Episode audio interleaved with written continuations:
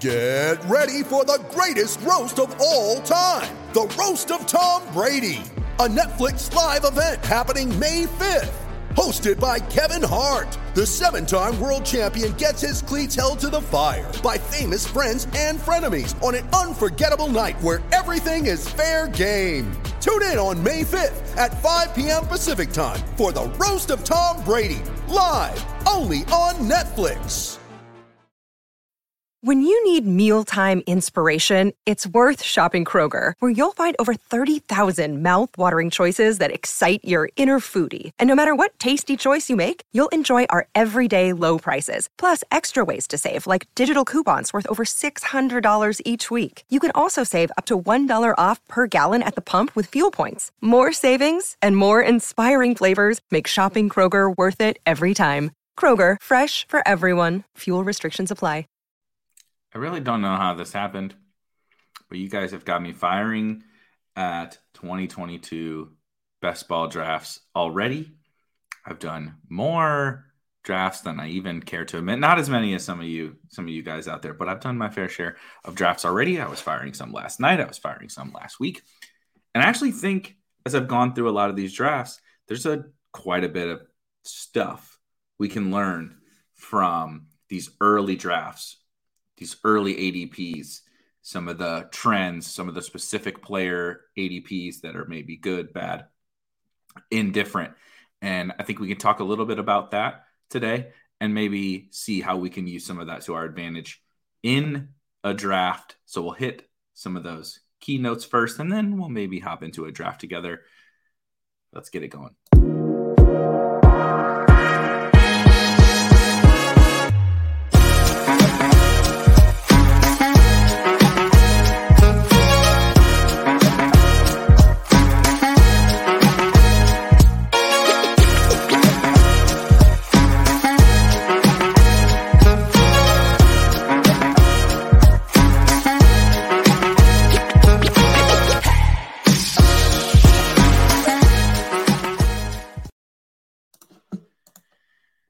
So 2022, we haven't even reached the Super Bowl yet. And here we are. We were talking about it in the Discord today. If you have not joined, signed up for the Spike Week Discord, it's free at spikeweek.com. In the header, just click Discord. It'll take you take you right to the community of a bunch of sick best ball degenerates that are grinding year round, absolutely year round. I'll also pop a link into the chat here in just a second. We were talking today um, how crazy it is that we're already like talking about 2022, like how insane best ball has grown in this past year. Where last year, like I was first starting out doing some of the best ball content, I was very much all in on you know the best ball space and doing drafts and everything and i think some other people were as kyle says degenerates. We're all degenerates. But now it's like there's tons of people already thinking about 2022, talking about 2022. And we have contests that make sense to be drafting basically year round, right? We have this big board, which give me five or 10 minutes and maybe we'll hop into one together. But we we have contests that make sense for us to draft right now because you know, there's a debate about like with Best Ball Mania or the DraftKings Milly Maker or the draft, the big drafters Best Ball Championship, that kind of stuff, whether we should be drafting it super early, right? There's tons of, you know, I understand the take of I don't want to draft in May for Best Ball Mania because, you know, you get Cam Akers, you get Michael Thomas, you get J.K. Dobbins, et cetera, at Travis Etienne, et cetera. And I would like to, you know, draft later where there's a little bit more certainty around depth charts, whatever. I get that. With these contests, like this big board, it's nothing but everyone drafting against against each other with zero, literally zero information. No one has any information, and so they've set it up in such a good way to where um, they can kind of whet our appetite throughout throughout the entire year. So um, one, there's a couple of I'm going to hit a couple of quick notes to talk about, and then we can maybe see how we can um, work them into it, work them into a draft. Uh, we're just gonna do the entire screen here. See, so I would probably classify my general thoughts around the early ADP into into these four buckets. There's certainly more. There's certainly more, but you know, last year I remember going back and looking specifically. I remember um, like as draft season got over, I went back and looked at all my drafts.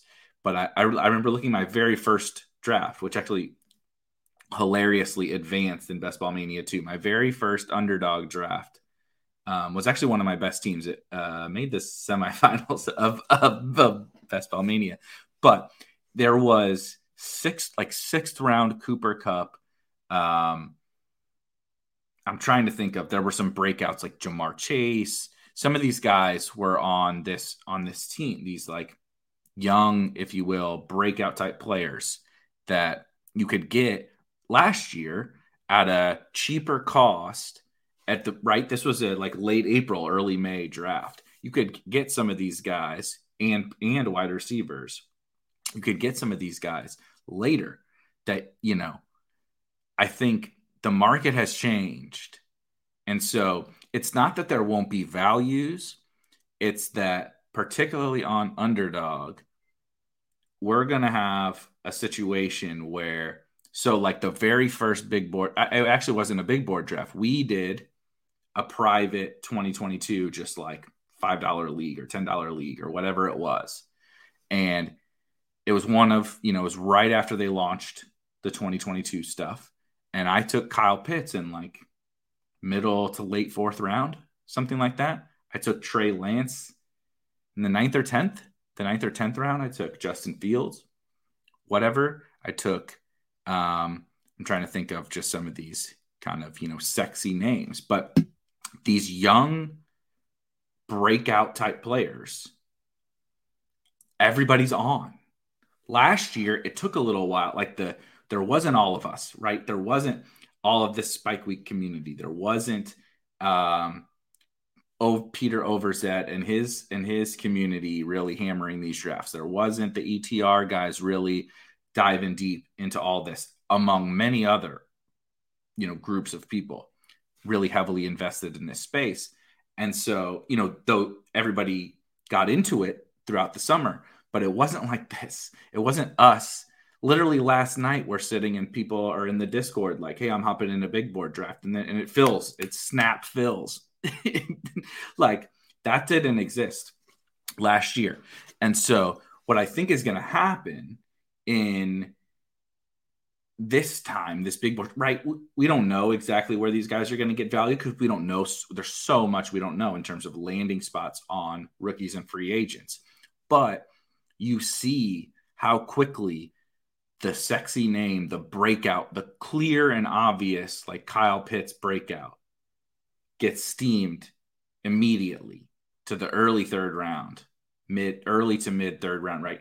Kyle Pitts is now last year's George Kittle or and, and Darren Waller. And it happened in the blink of in the blink of an eye. And so that's gonna be the standard moving forward. Is like that assumption is being set right now. Obviously, there will be adjustments once we get the rookies and the free agents, but that that like assumption about Kyle Pitts and where he's supposed to go is already about to get baked in. Not like right now. And so everybody's on all of these breakouts, right? Ja'Marr Chase goes Ja'Marr Chase is a top top half of the first round pick, like a lot of the time. you know, and I'm taking him. Kyle Pitts goes extremely high. Trey Lance, obviously, now that Jimmy G is gone, is going to continue to go higher and higher and higher. Um, all these guys that are the clear breakouts, it took longer for them last year to get priced to where they probably should be priced. Now that's happening earlier than ever. And so that's something we're going to have to you know, when we get to June and July and August of next year, the prices are going to have been set. And, and if we keep steaming the same players, right? Antonio Gibson got steamed hard because everyone that was interested in best ball got Antonio Gibson fever. And I think that was totally fine. But by the end of draft season, he's going so high. And like like he like flipped JT's ADP. And we saw what happened with with JT. And it was like that hive mind, which uh, now I'm cutting down to the to the third one. So we'll we'll do the first and the third. That hive mind around honestly, it's around a lot of the right players. And so it's it's it's a market efficiency, but it's something we're going to really have to to think about. Like I've just been doing a bunch of these drafts, and you just see every time. I mean, I love no one loves Trey Lance more than me. I love Javonte Williams. I love a lot of these wide receivers. Um, I obviously dislike, you know, some of these old running backs in the dead zone. I dislike, you know, the old pocket passing quarterbacks. But that that I, my the my the way I think, the way a lot of you guys think, the way um, the market on underdog is determining, you know, how players should be evaluated is getting more efficient and more efficient. And so this hive mind, like I'm saying, where like everyone's on the same breakouts. Treylon, Bur- like why does Treylon Burks go so much further ahead of all the other rookie wide receivers? The market, like, and it's I'm not even saying that it's wrong. I do personally kind of disagree, but I'm not. I don't. I don't think it's really anything worth debating. But everyone has decided that Treylon Burks is the rookie, the superstar rookie, and so boom, instantly he shoots way up. He's going ahead of, you know, a tons. Like he's soon he's going to be going ahead of Michael Thomas. He's already going ahead of of Mike Williams. Definitely, you know, Robert Woods, Brandon Aiyuk, Hunter Renfrow. He's going ahead of so many guys that I'm not sure that it makes sense. But the hive comes together on guys, and there's not that many. There's not uh, that high, a big of a quantity of people drafting at this time, and so when everybody ends up on the same guys, like the 80, that's what happens to the ADP, right? The when the drafts are happening, the ADP adjusts based on those drafts that have happened, and when it's the same people that all think fairly similar, it adjusts that. The other thing that that maybe is a little bit more of a an advantage. I think personally a little bit more of a market inefficiency is the just the soup the super early running backs. There's a huge huge thirst. I've drafted a ton of zero. I've basically this is the next thing we'll get to, but I basically I, am I'm, I'm like bar I'm extreme strategy only in these um, drafts, and it, it, it wasn't something that I sought out. It's just something that has kind of happened through the flow of the drafts that I've been in. You know, you just happen to get the ADP fall together where you have a robust running back team, and then you just have a massive quantity of wide receivers.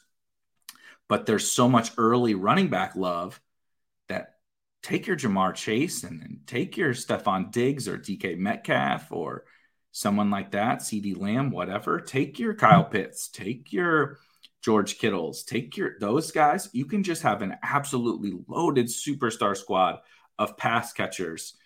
And particularly now, you know, there's more uncertainty and more variance in those running back roles, but there's so many late options. There's so many late options, right? You just you have to kind of so you're rolling a roulette wheel. You have to get a little bit lucky on the landing spot for X free agent or the landing spot for for um, rookies or or the incumbents need to not have somebody come in and steal work from them. But you have this situation where everyone sees how thin the running back pool is right now.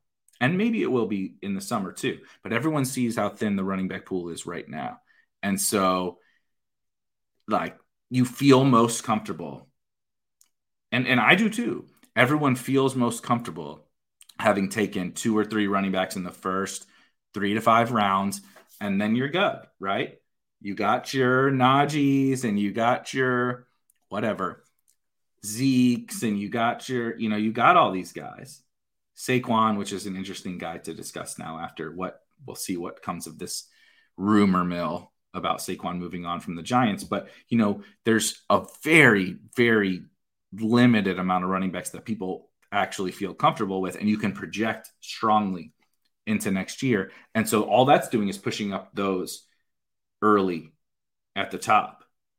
And uh, like, I mean, it's crazy to me that Derrick Henry goes where he goes after get you know another year older and an injury and all of that. But that's it shows you how weak kind of the the running back position is. You run out of names that are like from a traditional. If you were drafting a season long league, you run out of names that you would be feel comfortable starting really fast.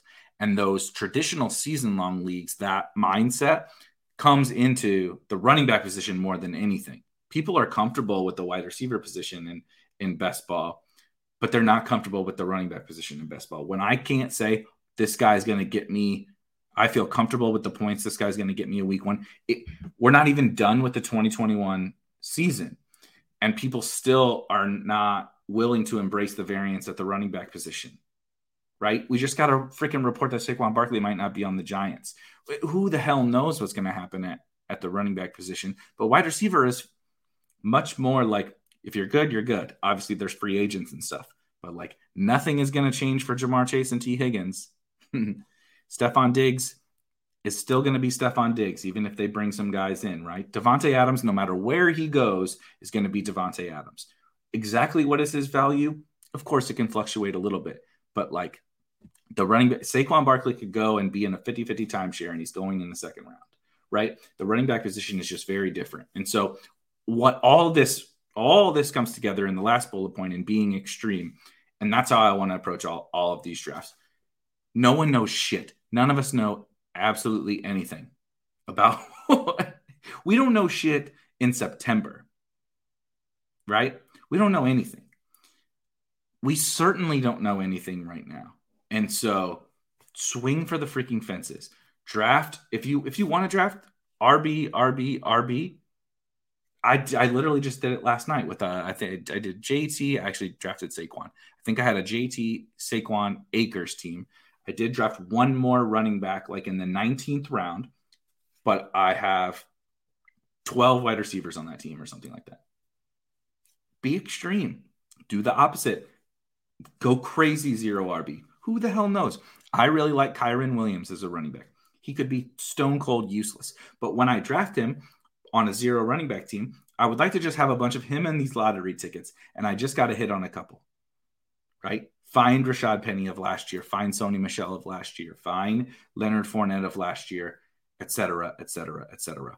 And be extreme in these drafts because there's there's no you're not losing anything in in these drafts. And I think this these early thoughts, it's I think it's going to bleed into uh, bleed into um, like best ball mania, the puppies, all of that. I, I really do think based on these drafts right now that it's going to bleed into those those drafts. Um, this this being even more extreme probably than we were before. I think we will be talking about single tight end teams and single quarterback teams and three running back teams. And we'll, I think we'll be talking about a lot of, of different things, different extreme ideas, um, you know, a lot more of, you know, scenario based drafts and, and some more extreme strategies that we didn't necessarily talk about, talk about uh, before. So that about wraps it up. Let's, let's hop. I, I know everybody always, everybody always wants to draft. Everybody always wants to draft, so we can hop in. Um, let me get rid of this, and we can hop in a draft. All right. Uh, there's the big board. And we're in. Oh, I was the last person. Look at that. That worked out well. Kyle says, "Don't jinx it. No injuries in the Super Bowl." Yeah, good, very good point about the Bengals and Cooper Kupp. Jericho says, "I can't imagine a worse run pass split for." Th- that's what I'm saying. There's only upside for Ja'Marr Chase and Tee Higgins. They were they had their franchise quarterback coming back this is such a such a such an awesome, awesome, awesome point by by Drico, who won the FFPC best ball tournament. By the way, shout out Drico, awesome best ball community mind member, and and all of that. When he listens, you should, or when he listens, when he speaks, you should listen. There's like only upside for J- Chase and Higgins and Burrow and Boyd. they had Burrow coming back off of a terrible knee injury behind one of the worst offensive lines in the NFL.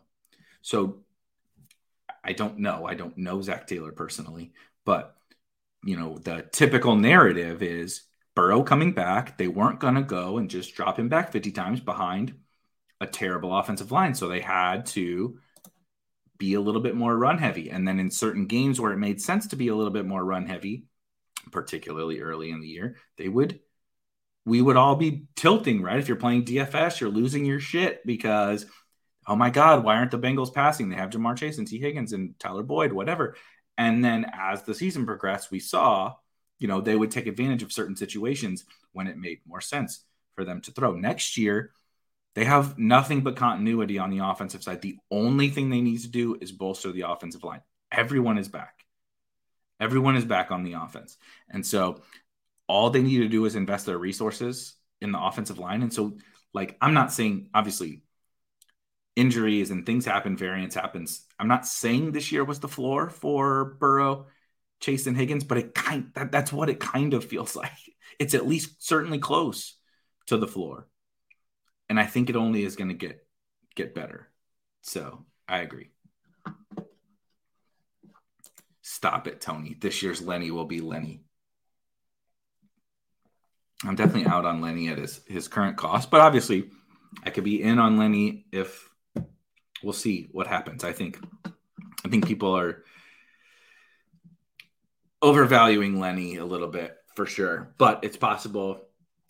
You know, we get we get uh, deja vu all over again, right? Last year we all shit on Lenny. We pushed Lenny way, way, way down. We overvalued Rojo and we over honestly overvalued Gio as well, and maybe Lenny something something like that happens to Lenny because he has a lot of negative connotation or, around his name for sure. Yeah, Paul, Paul, or Rich shout out Paul. Paul says already, you know, Lenny, Lenny is falling, but I do think Lenny needs to fall. He he was his price was egregious. He's a free agent. First of all, the Bucs might not bring him back. He, where is he going to go and have a role as valuable as as as Tampa? Does it exist? He's probably going to go somewhere and be like on the bad side of a timeshare. That's honestly probably what it's going to happen. So he was pretty over over overpriced in my opinion. He really needed to needs to fall a lot further than his ADP. But eventually that could swing the other way, and obviously it'll be dependent upon his uh, his summer. So, all right, so I'm trying I'm trying to accumulate some Javonte here into my portfolio before uh, his price gets absolutely out of control, and then I am going to take. Ooh, this is a tricky one because I don't want to do Kamara after the issue from yesterday. Um, you know, here, here's what we're gonna do. I talked about extreme, and you guys know that I love wide receivers, but we're gonna we're gonna have a little fun with an extreme running back team.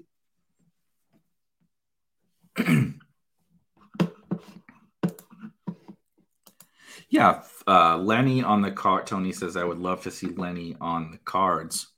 That'd be interesting, um, especially I'm trying not to be a prisoner of the moment and read into all the social media hype, right? But Kyler Murray unfollows the Cardinals and takes all the Cardinals mentions out of his Instagram or social media or whatever, which is probably bullshit, but it is at least interesting to to ponder. But like assuming Kyler, assuming Kyler stays, um, Conner and and Edmonds are both free agents, and so there's a huge gaping hole. I've taken some Eno Benjamin in these drafts. Jonathan Ward is also a free agent. Eno's the only running back left on the roster.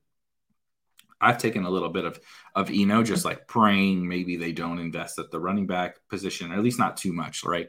Maybe he's the backup to a rookie that they draft, or they just bring back one of Conner and, and Edmonds, and Eno's the backup or something. So I've done a little bit of Eno, but they're going to bring somebody in. Obviously, they only have one running back on the roster, and um, Arizona would be probably the best landing place for someone like for someone like Lenny. Huh. Instantly, Paul says, step into the Conner role. Kyle says, Lenny, excuse me, Lenny in the James Conner role. Lundar says, my early big board teams hope the cards re-sign Conner. Yeah.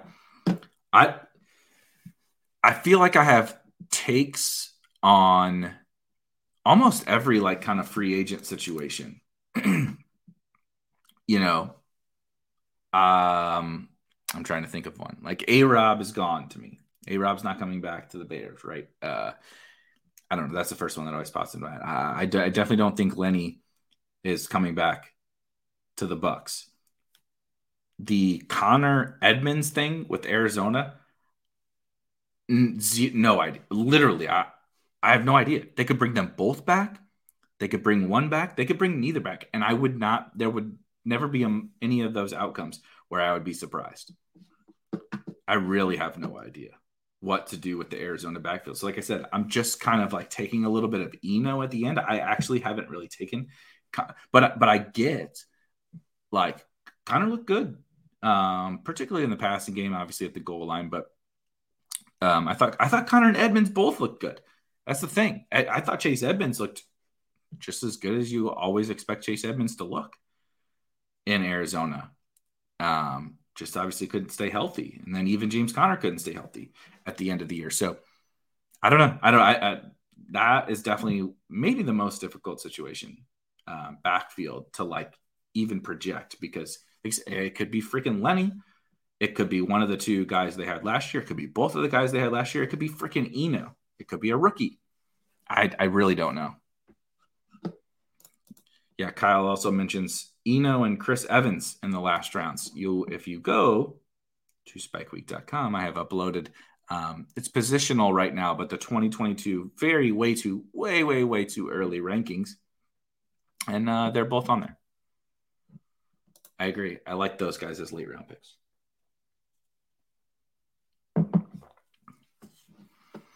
But there's like an infinite amount of running backs we could probably talk about. I don't have this guy on, but this is just a good example of how many running backs there are. I don't, I did not rank James Cook from Georgia.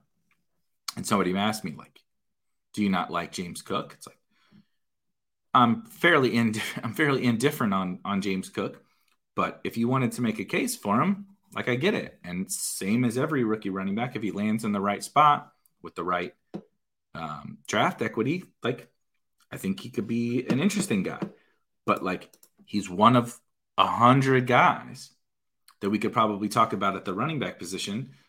And so that creates more variance, maybe more risk, but it creates more opportunity too, because you're able to get guys that have a realistic path at a truly okay. We're definitely DJ Moore's gone. All right. So here's something I'm taking at the three four, uh, yeah, the three four turn, taking Terry McLaurin and Calvin Ridley, two guys who it's kind of crazy to me the price on them. Um, you know, Ridley by the end of the year was at the one two turn, and I understand people are like concerned about him, but like I don't know, I'm not concerned. Maybe I'm just being totally ignorant, right? And the fact that we haven't heard anything is a big red flag that maybe he's not going to come back or maybe he's going to get traded to a bad situation. I don't know. But to me, the most likely uh, outcome is just really just comes back to the Falcons and he's like the same guy. Now, he wasn't going to pay off the one, two turn price tag, but like he's better than a fourth round pick. Like, what are we doing here? So I have a lot of Ridley and McLaurin, same thing. I'm just a just a really good player that we were taking at the beginning of the third round last year, who it wasn't his fault he had a shitty year It's the situation he was in. And so just willing to bet on that situation changing and his kind of talent coming through. Ha, Ethan says, I think I might have this exact start, which is funny. Which, if you're listening, just to the audio, I started Javonte and Joe Mixon. I drafted out of the 12 spot. So I had the turn Javonte, Joe Mixon, and then Terry McLaurin and Calvin Ridley which is a pretty fun start actually. Pretty fun start actually. I'm gonna try to turn this into a four QB team, but we'll see how it or four four QB four running back team, but we'll see. we will see how that uh, works out. yeah, just going back to the Bengals thing again, I wanted to double back to Drico's comment. Like, you had the um, and you had the beginning of the year situation with the Bengals where they were just like run heavy, you know, unbelievably run heavy. And then at the end of the year, it was it was even against the 49ers, which would have been really interesting if they if the 49ers had made the Super Bowl. But like I remember I played, I don't remember if I played Tee or Chase or one of them in DFS the week against the 49ers. And, it, and, and I think I played Burrow. And like they kind of got there just because those dudes are so good. But I don't know. They threw the ball like 50% of the time. They're just running Joe Mixon against a dominant run defense. And and the 49ers were playing like practice squad corners. Like it was just the most obvious spot to throw. And just Zac Taylor just wouldn't just wouldn't unleash it. Same thing with the Broncos game. Another horrible game, like a totally disastrous offensive output for the Bengals. And I just think they're just a team I understand. Like I understand if you have sticker shock on Ja'Marr Chase in the first round, third round Tee Higgins, and what fifth or sixth round Joe Burrow, but I don't know. They're just a team I'm excited for in uh, in 2022, and so I'm not gonna leave drafts as it stands right now. We'll see things change. I, I don't plan to leave uh, underweight on the Bengals. That's for sure. Yeah, as Shane said, thank you, Shane. Like and subscribe.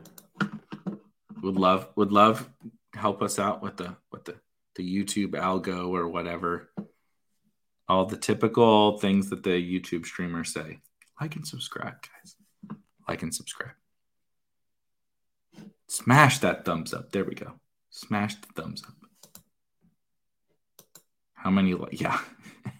I think if you say if you accidentally slip up and say you're going to draft a four QB team, is that does that mean that you have to draft a four QB team? Paul says how many likes for a four QB team. I'm. This is you're you're really getting uh, the wheels spinning in my head now, though. Putting um, putting my uh, teams up for bid to whatever like kind of strategy the chat wants me to do typically would be a very very minus ev one right? I'll draft a team with only six wide receivers. I'll draft a five tight end team. I'll draft a four quarterback team. I'll i'll do this that the other. I'll handcuff all my running backs. I will do all of that for likes for how many likes like how many likes can I get if I if I draft three running backs in the first three rounds and I handcuff all of them? I would do that for 69 likes. That's that's the not this stream. But that's Friday. That's if if I get 69 likes before the Friday stream starts, I will draft three running backs in the first three rounds and I will handcuff. I will handcuff all of them spoiler alert for Friday. So that's the plan. Now you guys know. All for 69 likes. It was either 420 likes or 69 likes, but I figured 420 is probably a little a little aggressive. There's only like uh, 500 and something people in the Spike Week Discord, so 420 YouTube likes would probably be a bit aggressive. Oh, I guess I should pay attention here and stop talking about stupid stupid jokes. Of course, it comes back to me. And Treylon Burks is here. I uh, I know I'm aware that this is ahead of his ADP, but I'm going to take Michael Carter and uh, Dallas Goedert here. If you if you've seen my rankings, if you've seen any of my tweets or um, heard me, I, am going to talk too much about Dallas Goedert. I'm sure that his ADP is going to I'm fairly certain his ADP is going to get away from us, but I'm I'm I'm very very very very high on Dallas Goedert. um, and I'm actually I'm actually like kind of cool with Michael Carter, and I was also intentionally trying to draft a running back there. Um, there's a there's very very um, varying opinions on Michael Carter at this ADP, and I totally like I can see both sides. Um, so I'm just trying to mix him in a little bit, just kind of buying the, you know, the second year breakout type thing, and hopefully the Jets can make a can make a leap. I don't really have actually a dog in the the Michael Carter fight. I know some people in the Discord were discussing kind of uh, both both sides with varying opinions, and, and I totally get both of them. Um, but I'm, but I'm, I'm like like I said, we'll, we'll just like we're not fading Michael Carter. Basically, is my my stance. Am I trying to max the big board? No. Um, let me go to uh, completed, right? Yeah, completed. So I've done 15. So how full is it? It is, you know, 25% full and I'm 10% in. So I would really have to I would really have to catch up. I'm definitely not going to max it. Um, I'm, I'm I'm trying not to kind of uh, make my life miserable by drafting a million teams right now. My wife would also might divorce me if I drafted 150 teams into a best ball tournament before you know the Super Bowl had finished before the NFL draft had started. I'm already streaming about it. If I drafted 150 teams, it, that might be it for me. She'd probably take the dogs, so you guys wouldn't get to hear them on streams anymore. It would be bad, I think. So I'm not gonna max it. I'm not gonna max it. Tony says slow draft is the way. I will never. I'll do it, you know, like some slow drafts over the course of the entire offseason, but I'm not going ham on uh, on slow drafts because alpha's only Kyle says Bindle's 90. Oh, is that oh you're that's you. That's you. Got it, got it, got it. Kyle is Bindle's 90 and he's going zero RB. Let me pull up the draft board. Extreme zero RB. Now we're talking. Oh, you're you you drafted in the 11 spot right in front of me. Davante Adams, Travis Kelce, Diontae Johnson, DJ mm, DJ Moore. Love it. Michael Thomas, Kyler Murray. That's a fun start. Got your elite tight end, got your elite quarterback, loaded wide receiver core. That's how uh, I like to I like to draft that. I, I love to draft that way. That's my my my favorite drafts are zero RB drafts, but um, I like to exp- you know, but I experiment in in everything. Uh, every different every different structure. Time yeah. Shane says time to crank 100 slow drafts. Eagles, Eagles, Eagles is the draft god period. Okay, on the clock. Well, first things first, where are we stand. Unfortunately, my rankings would tell me to take CEH here, I think, and I'm not going to. Oh, who took Woods? This is where I take Woods every single time. But anyway, we're going to take Jerry Jeudy.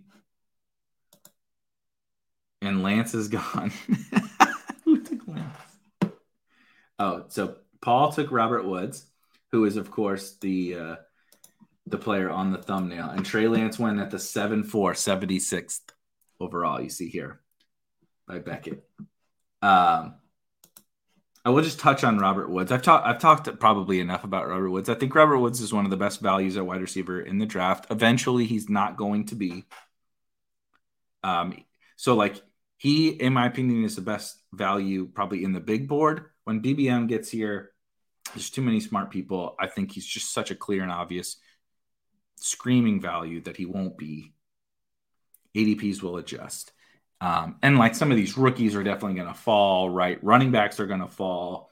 Um, shit, some of the wide receivers are going to fall. There, it, there's only room for growth for Robert Woods and his ADP, in my opinion, unless we get something bad about his injury, like unless we get a really negative injury report or something.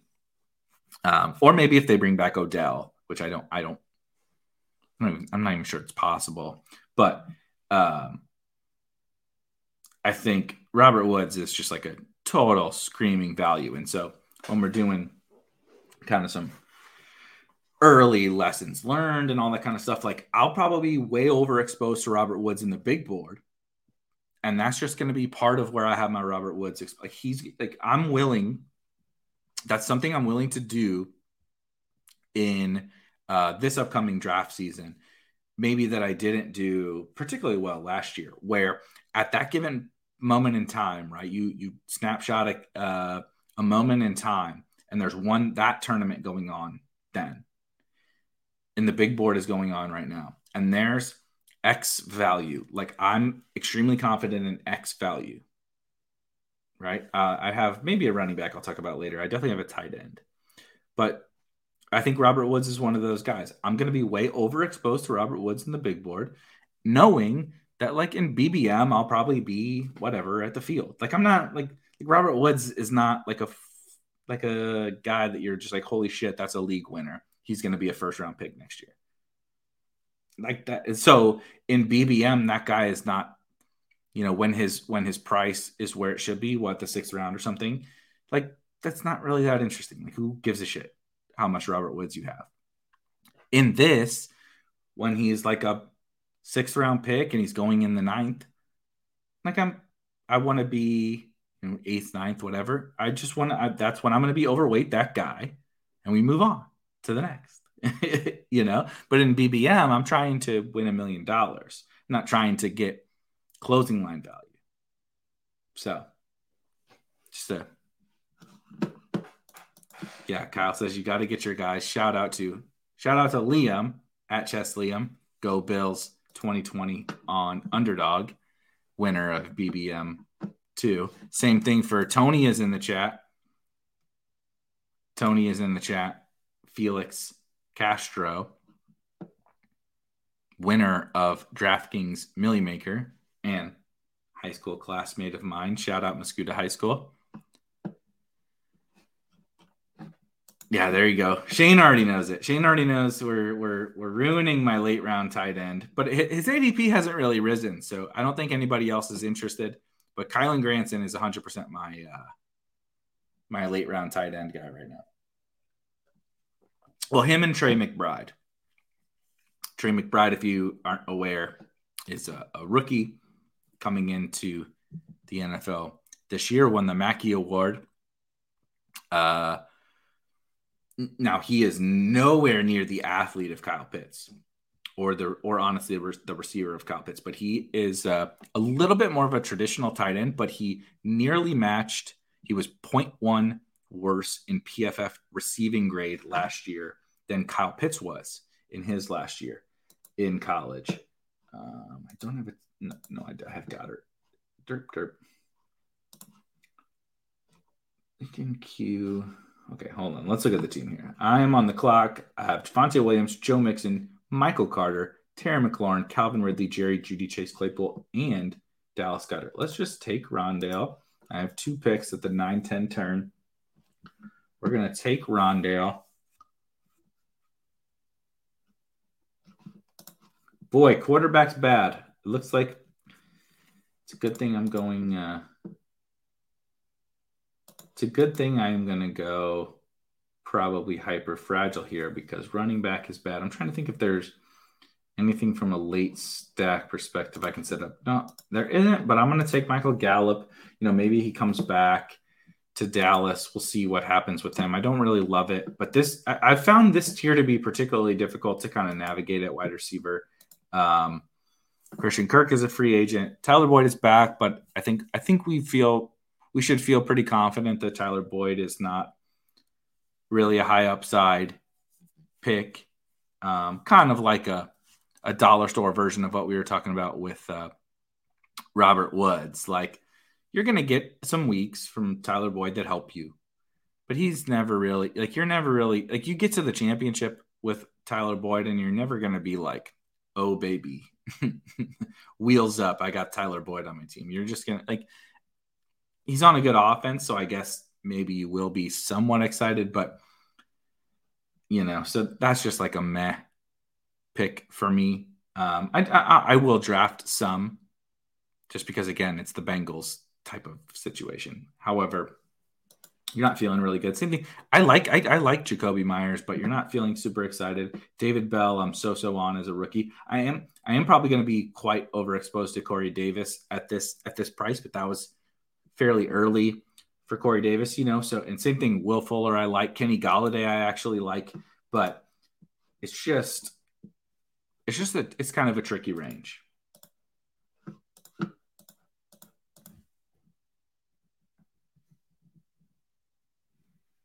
Sorry, I'm getting uh, way too many, uh, way too many notifications there. Yeah, Alex, Alex says, who knows my wife, that uh, he thinks my wife would be cool with me maxing it as long as I win. The issue is I'm not going to win. But uh, yeah, she probably would. 50k to first place. Can we take it? Can we take a step back and talk about the fact that there is a there is a NFL best ball tournament that only drafts from what when, when did it launch a week ago until the NFL draft, which is hold on should probably know this off the top of my head, which is April 28th, right? It closed. It, it's A, it's going to fill before then. They're going to launch another one. But so there's going to be probably multiple tournaments with 50K plus to first place before the NFL draft. Crazy. The space is just out of control absolutely out of control. Yeah, I'm I'm I'm not super into Watson, but I get it. I think after the top what five or six wide receivers, you could probably make a case for a lot of these. We all have our personal preferences. Um, Ethan said, "I like this take. I really, really, really like this take." Ethan says, "Once Sutton, Courtland Sutton goes, part of me dies. Sutton is, I'm trying to find him on the draft board here really quick.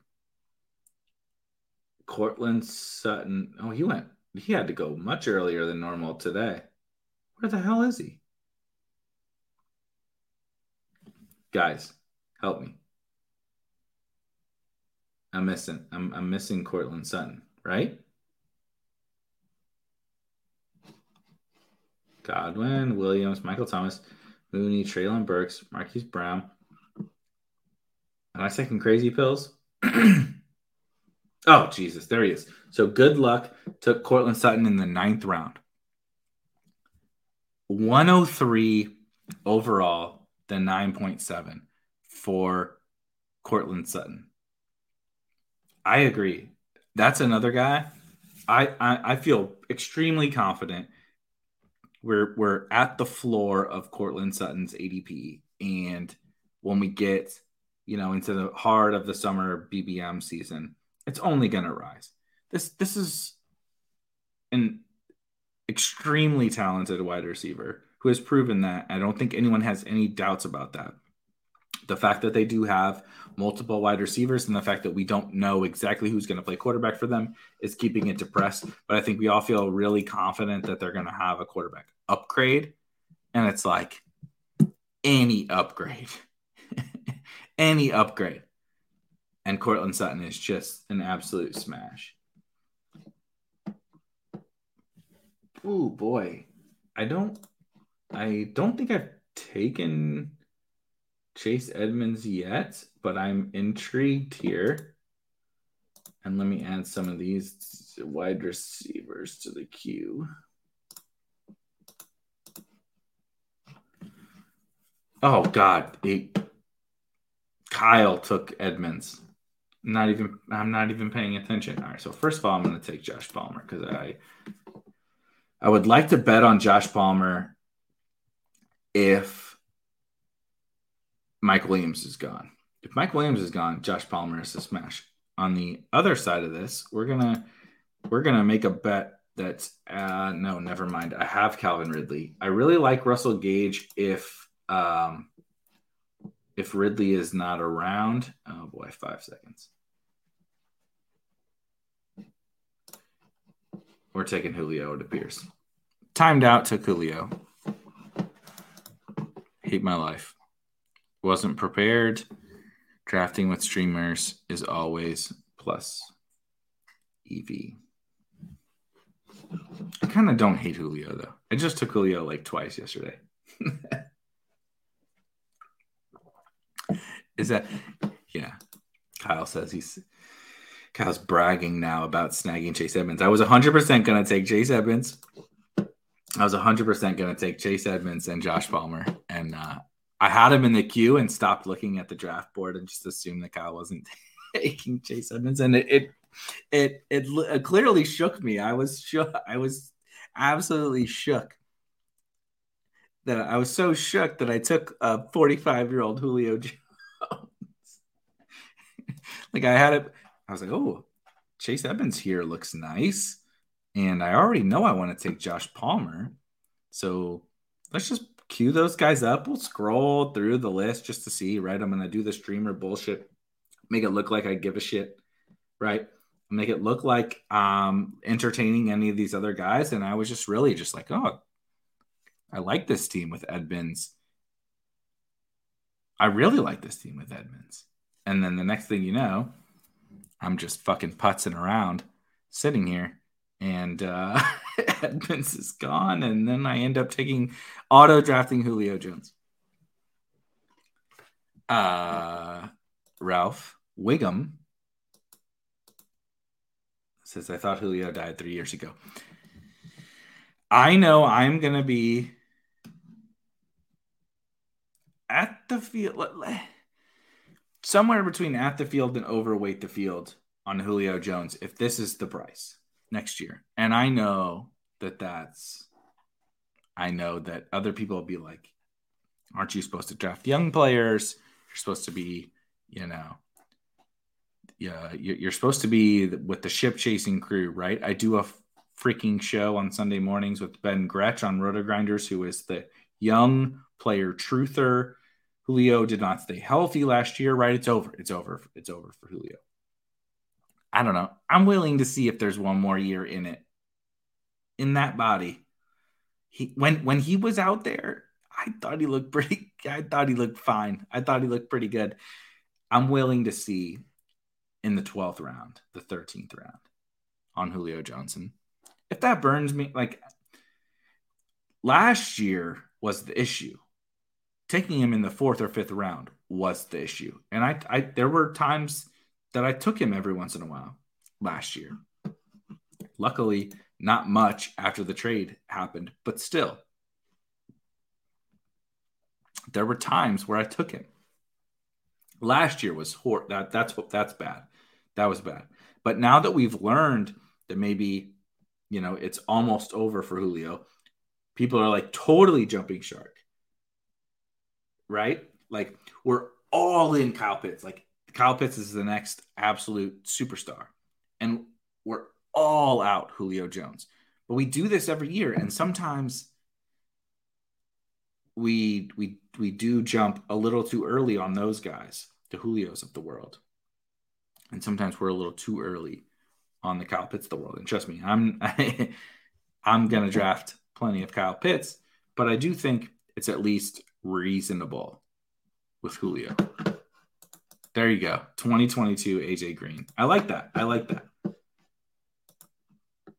And I mean, you were fine. You you were totally content. And I was out on AJ Green pretty much last year, but but you were totally fine and totally content having AJ Green um, on your team last year.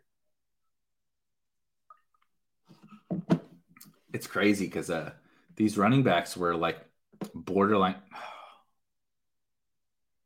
There goes Robbie. I haven't had a stream where somebody doesn't just snipe the ever living shit out of me. And I can't remember how. I honestly cannot remember. I do need to start taking some quarterbacks.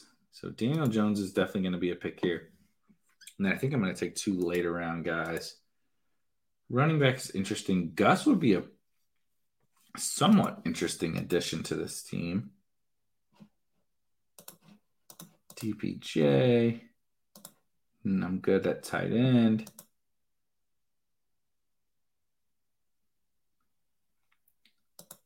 I'm going to take DPJ though. That's another guy I'm pretty bullish on, DPJ. I just think we, I think he proved his upside this year, even if very inconsistent Shout out Baker. And um, I would just like to bet on his continued growth. Obviously, without Odell, Jarvis Landry is a free agent. Um, I think he could be a guy, right, that we're just like talking in April, May, whatever, about like, oh my God, where should we take Donovan Peoples Jones? Should we take him eighth round? Right. Like I, I, I, that type of thing, I think is, is in the cards with DPJ. It, how likely? Probably not that likely, but it's in, it's in the cards for sure.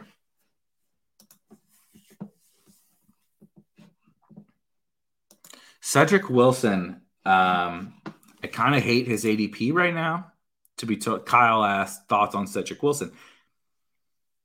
I'm I'm a little bit of a Cedric Wilson truther. I, I think he's a decent um, NFL wide receiver. I think if anything, the Cowboys are going to do something at wide receiver. Maybe I'm totally wrong. I I find it hard to believe that they are not going to bring anybody in. Right. So Amari is for sure back. CeeDee is for sure back. Michael Gallup is a free agent. Noah Brown is also um, a free agent. Dalton Schultz is a free agent. I find it incredibly hard to believe that after the year that they just had, they're comfortable rolling into 2022 with a starting three wide set of CeeDee Amari and Cedric Wilson and Blake Jarwin at tight end. And so I think I think it's fairly uh, likely is not the word. I think it's very much in the cards that Gallup, you know, Gallup after blowing out his knee comes back on a prove it deal to run it back one more time. And maybe he won't be ready to start the season. But obviously, Cedric Wilson is useless if Gallup is back. And even if Gallup is not back, I think that they will either pick up someone useful in free agency or they will draft someone, you know, reasonably high, not the first round or anything, but like I think that they know that they need to upgrade the offense. Offense, honestly, like the defense was not amazing, but the defense made huge strides this year, at least relative to what it was before.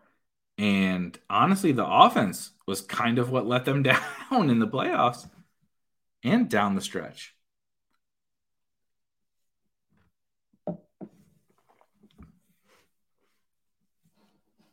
So I think Dallas is gonna uh, gonna definitely keep pushing pushing things on the offensive side. Yeah, this is true. Um, I think I listened to uh, the Take Cast with Davis Mattek and Josh Norris the other day. That episode is not super new, um, and I love Josh, and I obviously love Davis, so I, I probably should have listened to it long before now. But uh, Davis mentioned on there that, like, you know, he he's just still not giving up on Baker. He's a Baker stan. Josh kind of had the opposite opinion that Baker is not is not very good, and I respect both of their football opinions. But I tend to believe that uh, we've seen so much down from Baker and so little up, honestly, at least since his rookie year, that uh, it's hard to have any faith. It's hard to have any faith in Baker. But if you're into the up, down, up, down, up, down, yeah, could be a good, could be a good Baker year. God, the running, everyone in this draft hates running backs. I do think I gotta take another quarterback here, unfortunately. This has been a fairly quarterback thirsty draft here. Oh, baby. I love me some Wan'Dale. Oh, but Hamler is here too. What's tight end looking like? Is McBride. Son of a bitch. Okay, so we're just gonna cue some people real quick here. In five seconds, I have to decide between one of those wide receivers, Trey McBride, and a quarterback. I'm taking Trey McBride. I, I am pretty sure I'm gonna stand Trey McBride this year. It's just gonna happen. Apparently, one of my things is gonna be the Mackey Award winning tight end. I'm into Trey McBride. I've taken a lot of Hamler already, so I think I'm going to take Wan'Dale in this one. If you haven't watched Wan'Dale Robinson play, he it, like there's KJ Hamler was also this way in college, and so maybe it's silly to take the rookie over um, the guy who's been in the league, but there's something about these guys that like are just goddamn playmakers. And it's hard to, you know, obviously the box score and their their production and everything somewhat um, helps capture it. But like you watch Wan'Dale, so huh, we'll, we'll, we'll look it up. Let's just let's just look it up. Let me share a different screen. We're googling. We're googling Wan'Dale Robinson. Okay, five eleven. I don't believe he's 5'11, First of all, 5'11", 185. No, no freaking way.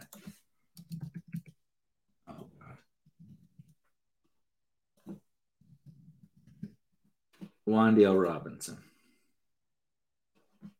shiftiest player in college People football. think unusual circumstances. From it's complicated taxes. But Nebraska for a TurboTax Live expert like to me, Kentucky this year.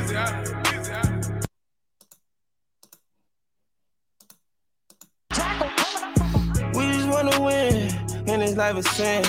Heard it come and go. Money, cars, and clothes. This one's good. Got them golden rolls. Oh, no. Like case closed. Billy Continental for a show. We just wanna win, and this life is sin. Got a solid ball. Stand on what you own. I can't break the code. I will never fold. Okay. We gon' push that. O- I, I mean, um, something that uh, Silva, Evan Silva, shout out one of the goats in the fantasy football space. Has, it has always stuck with me. Was kind of like so he would always frame it through like this guy was a punt returner, this guy was a was a kick returner or whatever, and I've tried to extrapolate it to like like so like Wan'Dale is the kind of guy that like they just get the ball to. It's like you just I mean the best play in this 30 seconds of the highlight clip that I showed was him just catching a little quick screen. And like in the S he played for freaking Kentucky. In the SEC, they're just like we got to get this dude the ball and let him go make shit happen and then he does. and then he does. And so you know, I, I don't know if Wan'Dale Robinson is going to be anything, but um, when I'm targeting rookies, young guys, whatever, I'm trying to target that kind of a player. Kyle brings up Justin Ross and Sky Moore. I'm not a Sky Moore fan. Shout out to shout out to Ship Chasing. I saw that they had a big Sky Moore thing, and uh, I'm not a big Sky Moore fan. But Justin Ross is really fascinating because, uh, you know, he was arguably the best player on that uh, Lawrence, Etienne, Tee Higgins, Hunter Renfrow team, what three years ago. Um, he was a superstar as a fresh, like, you know, he, he's really difficult to gauge. He has not produced since his injury. Um, I, I, part of me does think he looks a little bit worse, but I, I feel like I'm applying some um, bias to it because you're watching it and you see really bad quarterback play and just Clemson looks really shitty. And I don't, I, I don't know what to do with Justin Ross, but um, Kyle says if he, if he drops to due to injury concern, he's a huge buy. And I think, I think that's reasonable. I think that's reasonable. All right. So as of right now, I am on the clock at the end of the 17th round. I have one quarterback, and it's Daniel Jones. So I'm going to take Malik Willis because uh, he's my he's my top. Him and him and Sam Howell are my top rookie quarterbacks. And I think I'm going to take my fourth running back here. Except my guy is gone. So now I'm screwed. Um, so I am going to take D'Ernest. I'm going to take D'Ernest Johnson as my fourth running back and go a little hyper fragile with Javonte, Joe Mixon, Michael Carter, and D'Ernest Johnson. Um, D'Ernest is a free agent, I believe. And um, I think he proved something this year. I think that this running back class of rookies is not amazing. I think that uh, he has a chance to earn to earn a job somewhere. Shane is in the chat saying, "Was your guy Vaughn right there?" And yes, one million percent, my guy was Ke'Shawn Vaughn. Where did Ke'Shawn Vaughn go? CJ catch up stain on underdog. CJ took my guy Ke'Shawn Vaughn. Um, yeah, I'm I'm I'm very I'm very high on Ke'Shawn Vaughn. It could certainly turn into absolutely nothing, but uh, uh, I I think I have 80% Ke'Shawn Vaughn right now in uh, in a shout out soccer day of David Kitchen, uh, the pumper of the Ke'Shawn Vaughn bags from RotoGrinders. Ke'Shawn Vaughn was my guy. Yeah, Kyle says it's.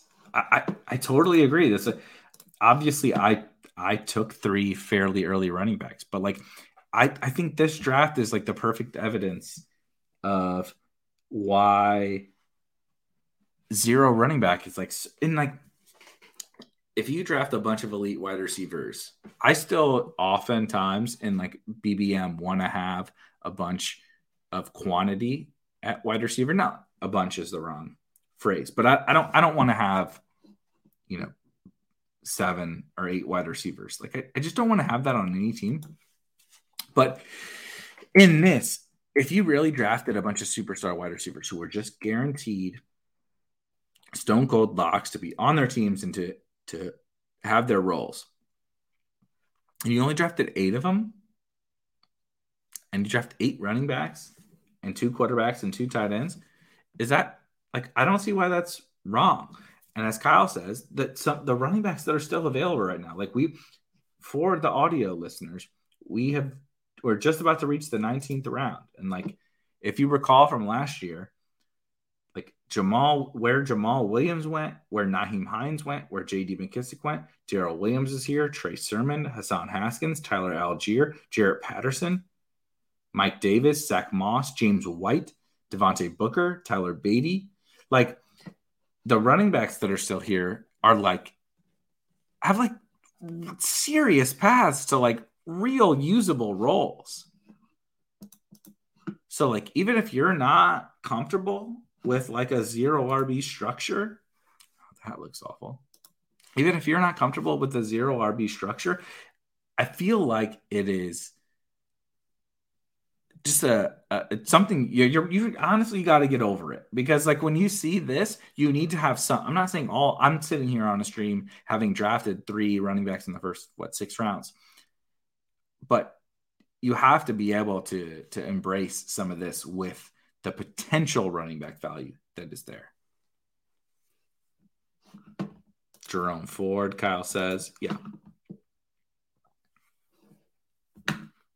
Hold on Ethan is in the chat saying, I draft two to three handcuffs in every structure in this with 20 rounds. When you say you draft two to three handcuffs, do you mean you don't mean you're handcuffing your running back? You mean you're drafting guys that have only contingent value, correct? That they are hand, you would classify them as handcuffs. You're not handcuffing your running backs because I think this is brilliant. And I agree with this anyway, Ethan says I draft two to three handcuffs in every structure in in this tournament, the big board, with 20 rounds. And he says, yes, that is true. I love that. I think I I totally agree with that. Like just let let the variance play out in your favor over the course of the next what eight months, nine months. All right, I'm on the clock. I'm not taking a running back. I'm definitely taking a wide receiver, and I'm also going to take a quarterback. So I'm going to give away my favorite crazy off the board quarterback, and then really quickly look through the wide receiver position. I do like Quintez Cephus. Also like Shakir.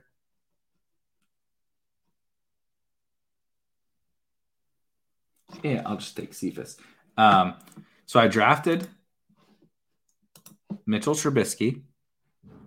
I believe I've listened to a bunch of uh, kind of, you know, like real life NFL podcasts and video clips and such. And they talk about Trubisky as the league is kind of on board with the fact that the uh, Bears were the issue with Trubisky.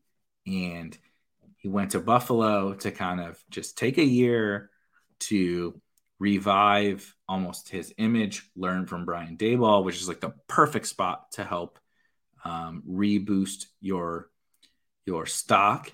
And he is now entering a market where infinite teams need a quarterback. Like infinite teams need a quarterback. And um, he doesn't go drafted in these because obviously we don't know if he's going to be a starting NFL quarterback next year. But I, I feel somewhat confident in either as my second quarterback with an elite quarterback or in a three quarterback build. I feel extremely confident making that bet on Trubisky. Um, and so I've been doing it quite a bit. I think he could land somewhere that uh, he's going to be going way, way, way, way, way higher than than undrafted, basically. Uh, once we get to like BBM season, and um, and and and I do think this is possible that maybe uh, Tony says he goes to the Giants where Daboll went. That would be uh, net neutral for me because I drafted Daniel Jones, but point still taken. Um, no arguments no arguments from me. I uh we're about 10 or 11 minutes over. I appreciate you guys staying and hanging out with me. There's two more picks left on the board. I hope uh I hope you guys enjoyed. We'll be back tomorrow here on the Spike Week YouTube channel with uh, the best ball or the uh, excuse me the Spike Week football show hosted by Rob Coakley last week a ton of fun. I don't know if you watched. If you haven't watched, I actually recommend it. Going back and watching the Tuesday night Spike Week football show. Like I said, hosted by Rob Coakley. I joined him. I will be joining him tomorrow. We uh, talked all the latest and greatest from the NFL, and then we went through the NFC and kind of ranked every team as an offense in terms of are we you know from a fantasy football perspective how like aggressively do we want to attack these offenses? Is it like i'm all in stacking this offense going crazy or i'm all the way out not interested no matter what? And we kind of um, you know and obviously everything there in between. And i thought it was one of the most interesting and informative exercises that i've done. So shout out rob. Um, tomorrow we're going to do the afc and then we're going to double back in the summer and double back during the season and look back at like how goddamn awful and idiotic we were with these with these takes. Um, and then well, uh, as always, have best ball bros on on Wednesday, uh, and like I said, drafting on Friday with uh, maybe we'll do something fun. Maybe we'll do something fun to try to to try to uh, stir up some likes, stir up some subscribes. But until then, I appreciate you guys. As always, ton of fun. Thank you for joining me. Really love this draft. Had a lot of fun. Um, and uh, we'll be drafting again on Friday. And you'll see me drafting before then. I'm sure. I'm sure. Don't tell my wife, though. Don't tell my wife. I'll see you guys later.